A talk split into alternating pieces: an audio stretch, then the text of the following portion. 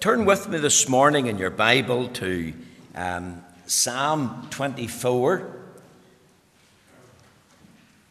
Psalm 24. Now, I haven't forgotten about 2 Chronicles chapter 20. Last week we looked at verse 12, and I did say we would return to that, not just at the present time. While it was my intention to deal with that subject today, we will leave it to a later Lord's Day morning.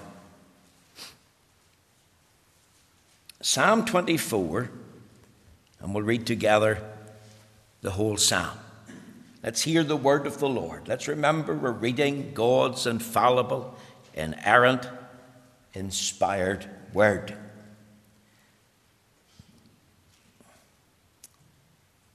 The earth is the Lord's, and the fullness thereof, the world, and they that dwell therein.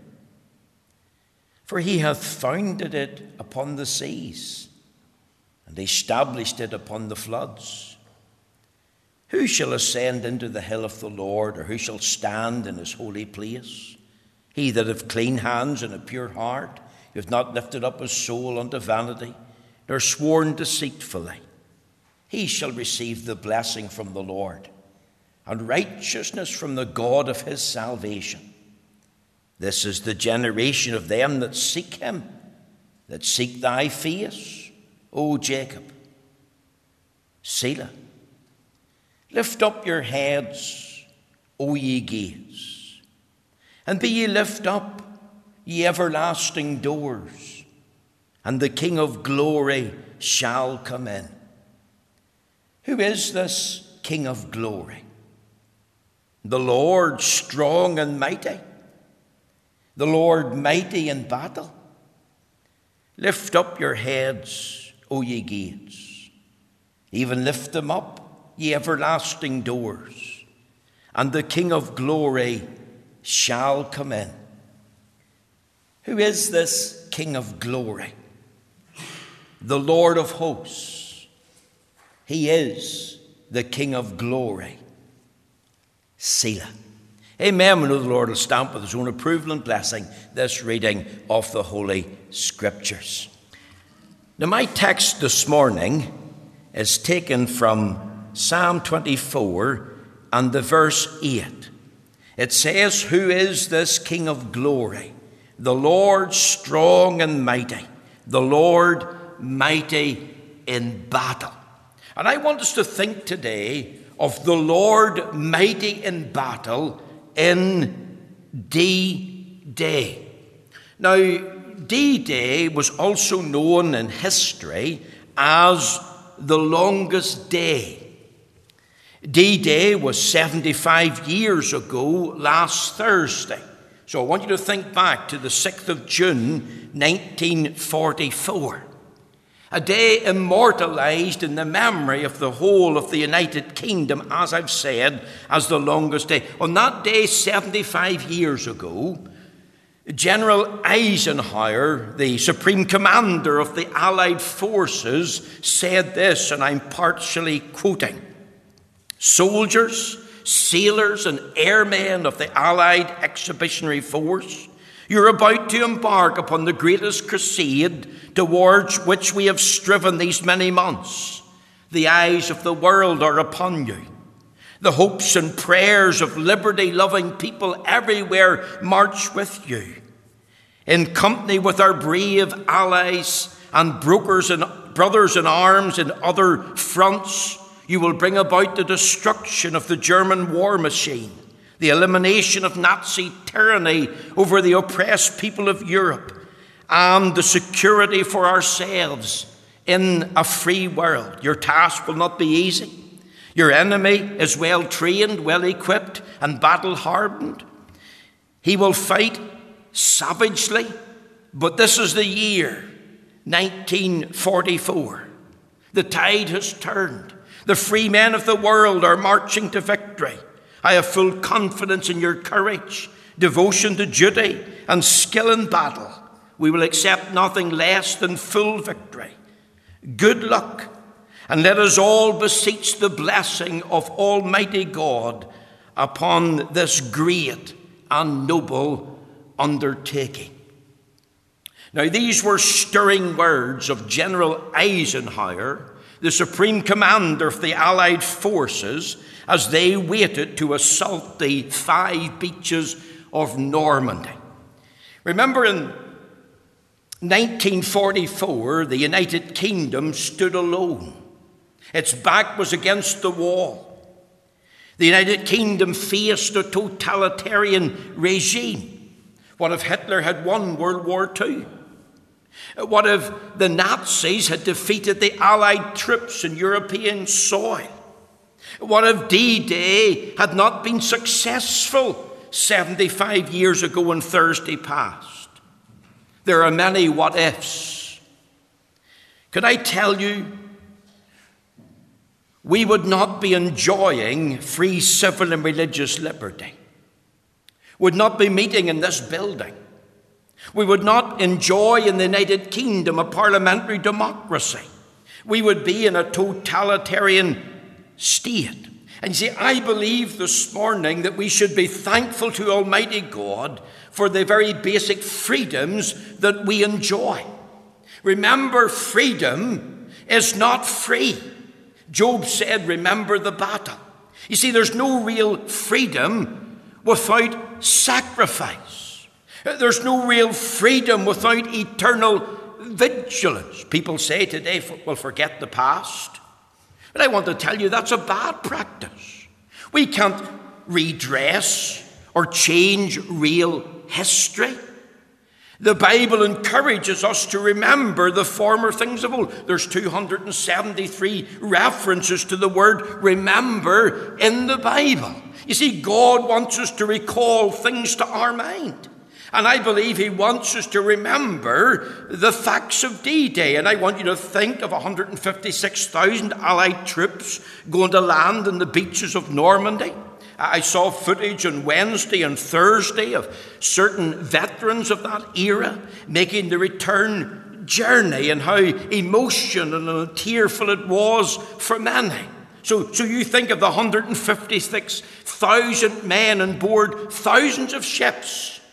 The ramps are opened, and they wade ashore through the water onto the various beaches, 5 beaches in total, Gold, Omaha, Utah, Sword, and Juneau. There's also 23,000 paratroopers descending from the sky on some of those beaches. 11,990 aircraft were used. 6,939 ships, including HMS Belfast, HMS Ulster, HMS Eglinton. A total troop number, 195,700. One of the most mightiest military invasions or operations that ever took place in modern history. Now, young people, what does D-Day stand for? Isn't that confusing? The children and the young people maybe don't know. You could think, well, D stands for drive, or maybe D stands for deliverance. Can I tell you that D stands for nothing in particular? The actual D means date, date day. It was really an important military operation in its beginnings. It was the date of a military operation was about to start. And that's why it was called D-Day. One of the most famous, as I've said, is in the 6th of June, 1944, 75 years ago in Thursday past, known as the longest day. Could I tell you it was a day of divine intervention and help? Did you know that the great Field Marshal Montgomery, the one who led the British troops into Normandy, in his speech to his troops on the eve of that day, he quoted Psalm 24, verse 8.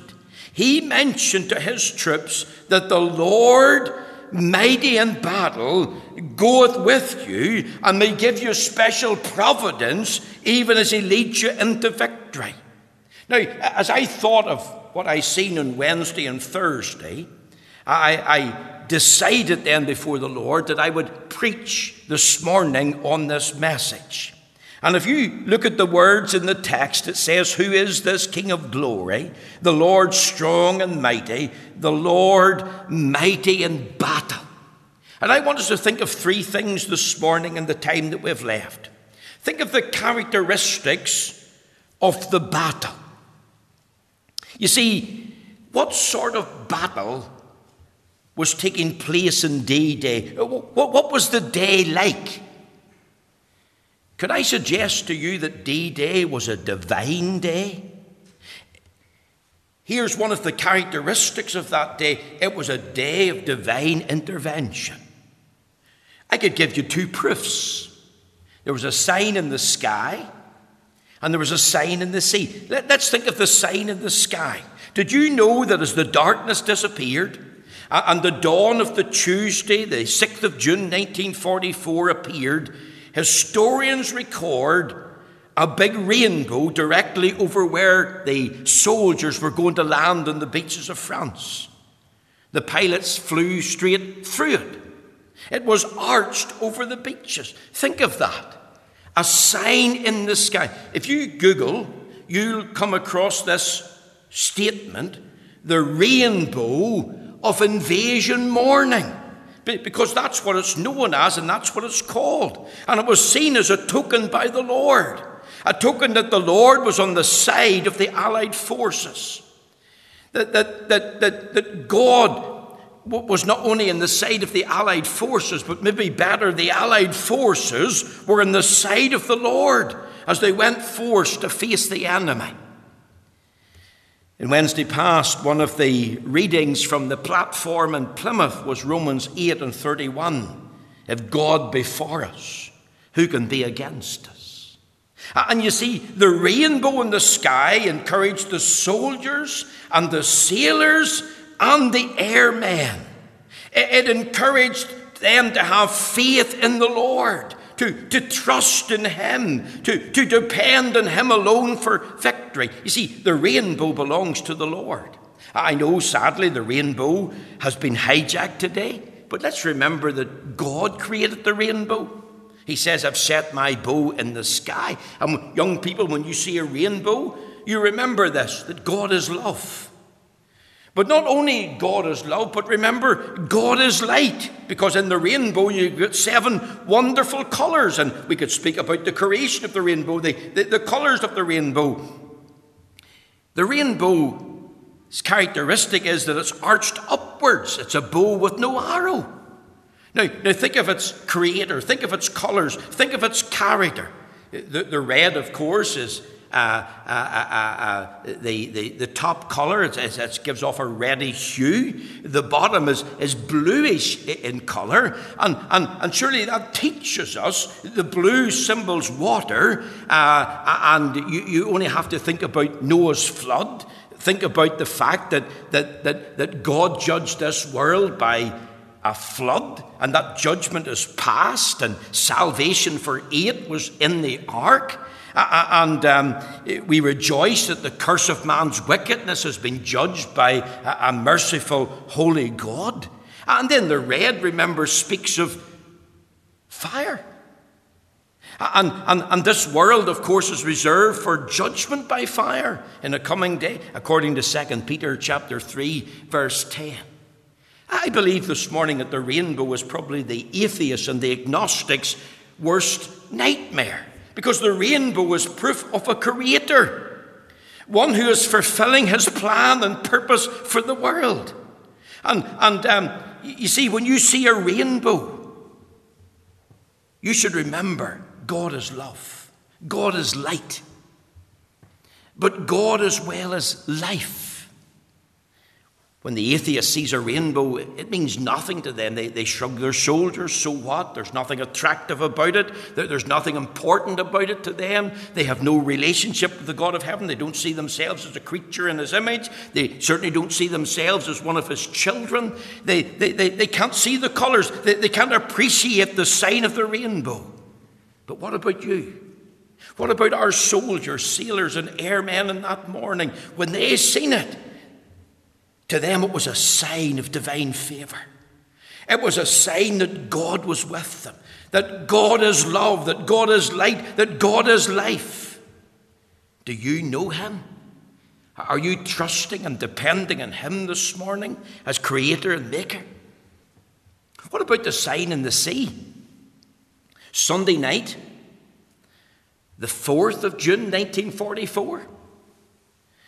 Monday, the 5th of June, 1944. What was happening in the English Channel? Do you know that there was a big storm in the English Channel? Look up the history books. Go back to the weather charts. The waves apparently were 8 to 13 feet high. So choppy that it wouldn't be safe to cross. And yet remember this. Think of that D Day. And they had postponed it for 24 hours from the 5th to the 6th of June. And that was providential, because God is the one who controls the storm. And God can use a storm. And he did 75 years ago to outwit the Germans. You see, the Germans thought, well, the English, as they called them, will not invade in such stormy weather. In the Normandy beaches where the Germans were entrenched, there was very few, if any, German officers, no superiors to tell the soldiers what to do. They thought, well, there's no way the English is going to invade. The weather is so bad. They'd be mad if they did. They'd be shipwrecked. Could I tell you something else? On that very day, there was no German U-boats in the English Channel. See, the weather was against them. And they were thinking, well, the weather's against the English attacking. But here's amazing what happened. Things changed very suddenly.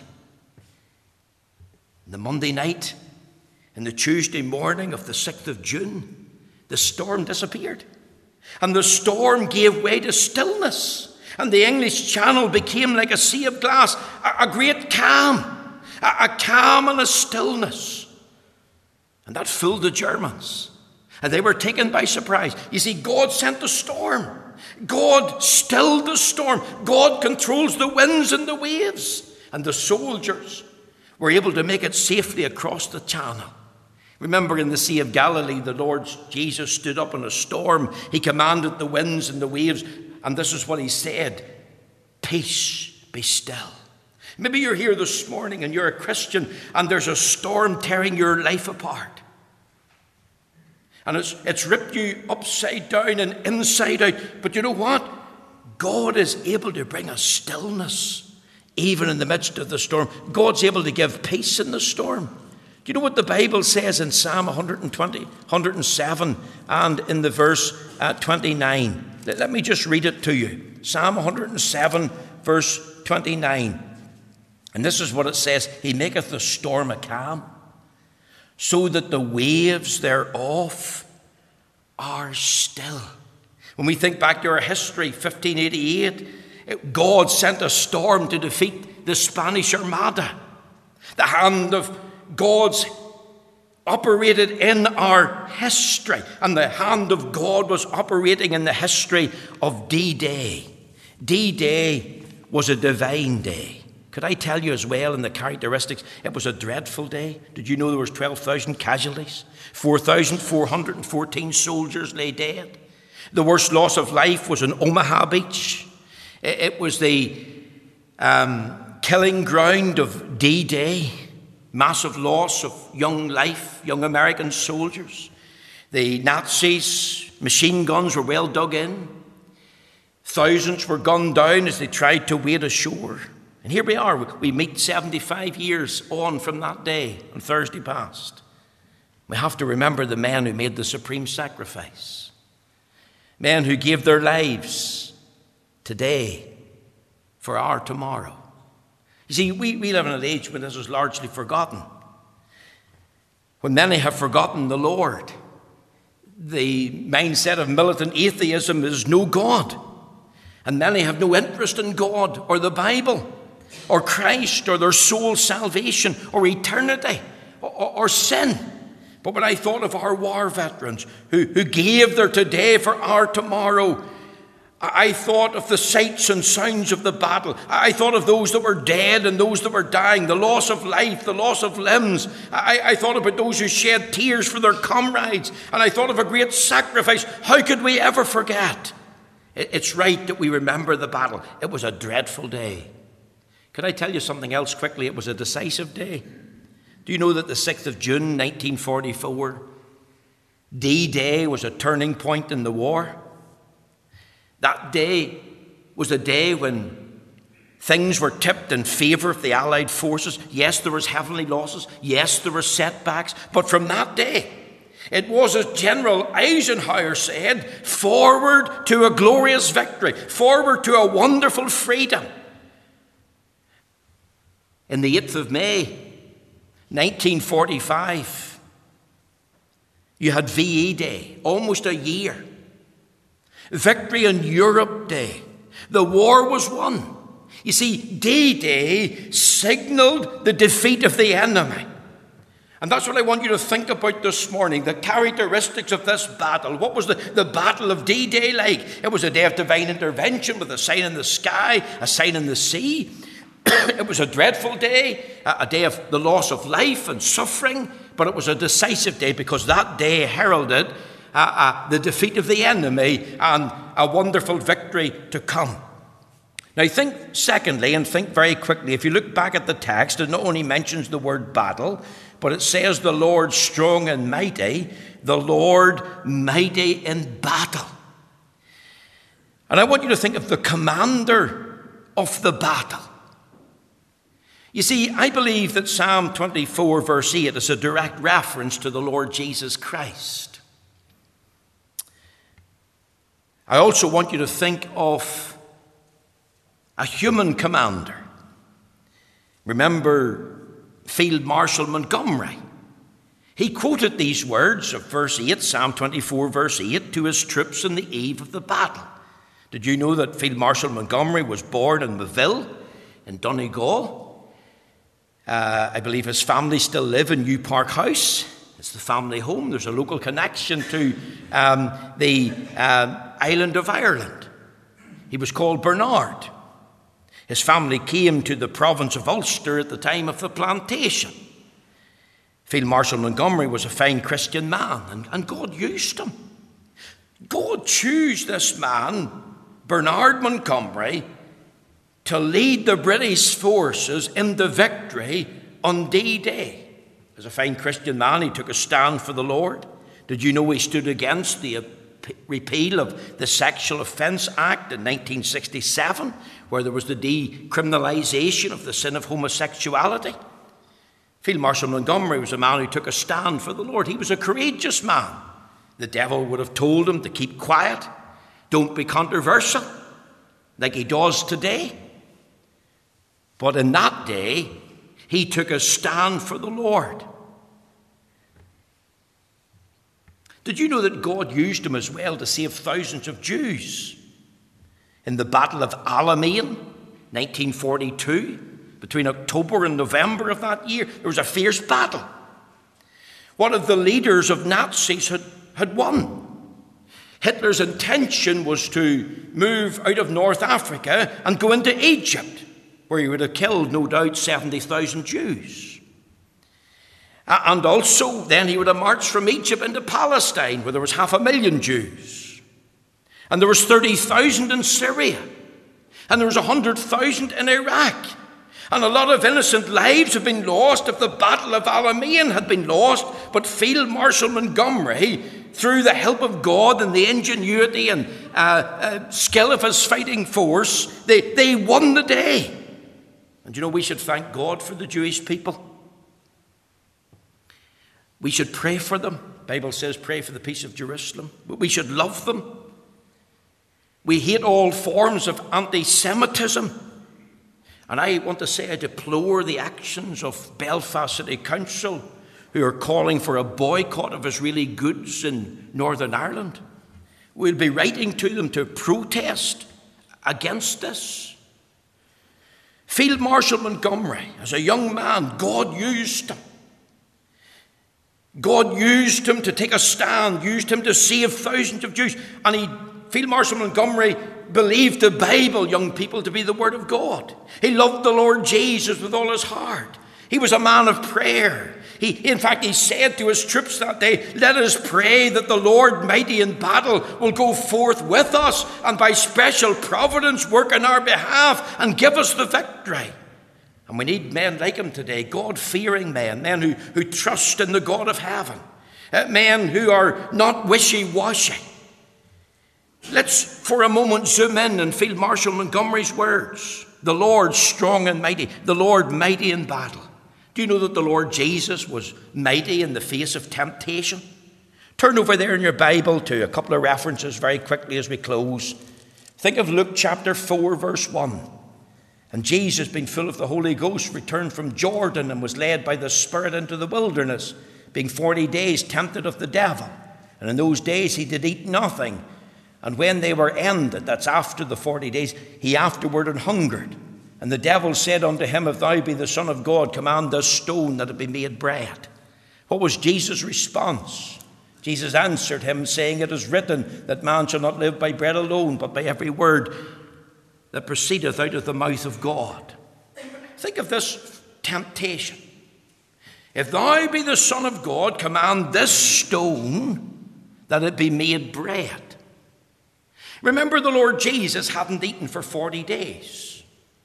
What would have happened if the Lord Jesus had decided, "I'm going to make this stone," which he had the power to do, into a loaf of bread and ate it? It could have killed him.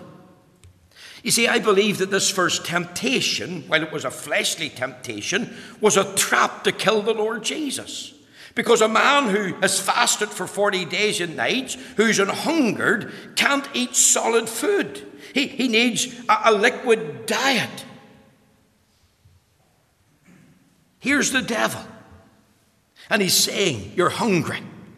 Command this stone to become bread. It'll do you good." You see, the devil, remember, wanted him to die. He wanted to stop him going to Calvary. And this first temptation to do with fleshly desires was really a trap to kill him. But the one who was mighty in battle wins every battle he fights. So often we're easily defeated by the enemy. The enemy's too strong for us, too smart for us. We depend on ourselves. We depend on our strength. We depend on our situation. And that's what Satan wants. But young people, I would say to you, remember the one who was mighty in the battle of temptation, and the one who led us into victory by focusing on the Word of God.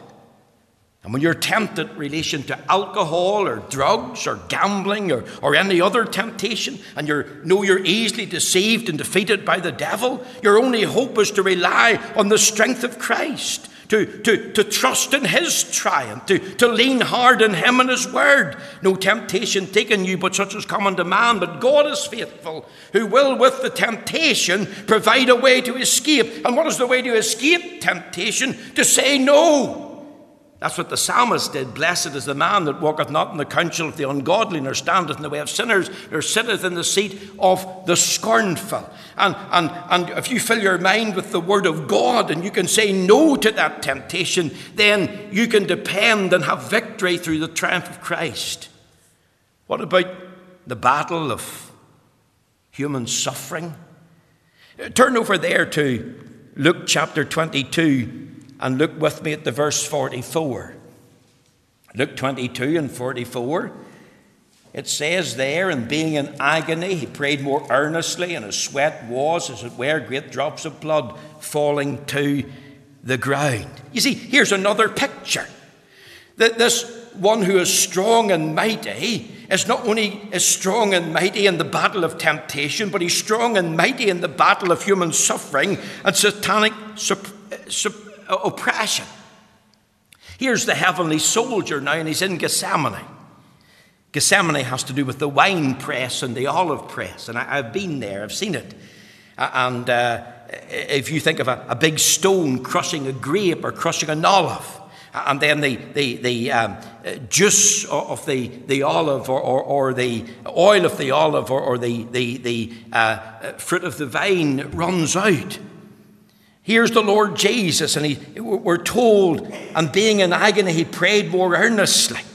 And his sweat was, as it were, great drops of blood falling to the ground. Do you see the picture? What's going on here? I just want to add this. I came across someone a week and a half ago who told me that the Lord Jesus was praying to get out of the cross in the Garden of Gethsemane. And lots of Christians think like that. Even some preachers teach that. But I want to tell you that's a lie. That's utter rubbish and bumpkin. The Lord Jesus set his face like a flint to go all the way to Calvary. He planned to go to Calvary. Remember, he's the lamb slain from the foundation of the world. He wasn't trying to get out of Calvary. Here's the Lord Jesus, and he's fighting a battle that's against him, a battle of human suffering and satanic pressure. And Satan, I believe, through that pressure is trying to kill him by human suffering in the garden before the cross. And in the heat of that battle, the Lord Jesus enters into a medical condition. I can't remember the name of it, but the blood seeps out through the sweat glands. And the shedding of his blood is an indication of the agony of his soul and of his mind. And yet he prays, Father, not my will, but thine be done. It wasn't he was praying to get out of the cross. He was praying that if it was the will of God to relieve this satanic pressure so that he would get to the cross. But if it wasn't God's will, then give him grace to endure it. I believe that's what was going on in Gethsemane. And of course, he got the victory. He didn't die there. And maybe you're here this morning and you're discouraged. You're a struggling believer. And you've got an attitude this morning in the house of God. Preacher, help me. Is there any hope for me? I've had a bad week. I've had loads of pressures. I've got problems going through my mind. At home and work and all the rest of it. And there's thousands of demands upon me. What can I do? Is there any help for me? Well, here's the answer. Take your burden to the Lord. Psalm 55 and 22 says, cast thy burden on the Lord, and he shall sustain thee. What was the Lord Jesus doing in Gethsemane? He was praying. And even though he was in agony, he kept on praying. Doesn't the Bible say, casting all your care upon him? For he careth for you. Your worries, your fears, your nightmare, your shattered dreams for your family.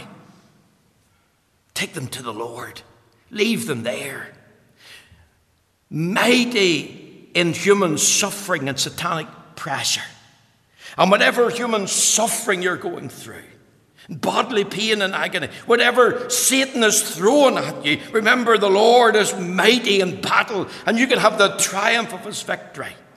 What about the battle of the cross? Turn over there to Colossians chapter 2, and it says in verse 13, and you, being dead in your sins, the uncircumcision of your flesh, hath he quickened together with him, having forgiven all your trespasses, blotting out the handwriting of ordinances that was against us, which was contrary to us, and took it out of his way, nailing it to his cross. Notice the reference in verse 14 to his cross. And having spoiled principalities and powers, he made a show of them openly, triumphing over them in it. Here's the battle of the cross. And the Lord Jesus was strong and mighty in this battle too. He triumphed over the powers of darkness by his death on the cross. That's what it says. And having spoiled principalities and powers, he made a show of them openly, triumphing over them in it. In what? In his cross. See, he was challenged. Come down from the cross. Save thyself. But he didn't. Do you know why? Because on that cross, he was defeating Satan. He was defeating sin. He was defeating the power and sting of death. He was defeating the strength of the law that was against us. He was, in fact, fulfilling the law by not only having fulfilled its precepts in his sinless life, but by fulfilling its penalty, by giving himself up voluntarily unto death. He satisfied divine justice and the holiness of God. Remember, it's written of him, my God, why hast thou forsaken me? And God the Father turned away his face from Christ in those 3 hours of darkness. And in that cross, He won the victory. And if you want proof, think of the empty tomb. Think of Christ leading captivity captive. Psalm 69, verse 18. It's mentioned in the book of Ephesians, chapter 4. That the man of sorrows emerged victorious, having triumphed over the law and sin and the grave and the devil and death and everything else in the battle of the cross. That's the commander of the battle. Let me just mention the comfort of the battle. You see, if we go back to our psalm, Psalm 24, here's the psalmist. The resurrection has taken place, and the ascension is happening. And he's saying to the doors and the gates of heaven, lift up your heads, O ye gates, and be ye lift up, ye everlasting doors, and what? The King of glory shall come in. And then they ask the question, well, who is the King of glory? And here's the answer, the Lord, strong and mighty, the Lord, mighty in battle. Lift up your heads, O ye gates, even lift them up, ye everlasting doors, and the King of glory shall come in. Who is this King of glory? The Lord of hosts. He is the King of glory. Notice his identity, the Lord of hosts. Notice his capability. He's strong and mighty. Notice his victory. He is mighty in battle. In the battle of temptation. In the battle of human suffering and satanic oppression. In the battle of the cross, the Lord Jesus emerged as a mighty victor. And there's the comfort of the battle. Here's the scene in heaven as he enters it. He enters it as the Lord strong and mighty, the Lord mighty in battle. And this mighty, strong Lord can send a storm to the English Channel that outwitted the Germans. He can send a sign in the sky that can encourage our allied forces. He can send a stillness, strange events.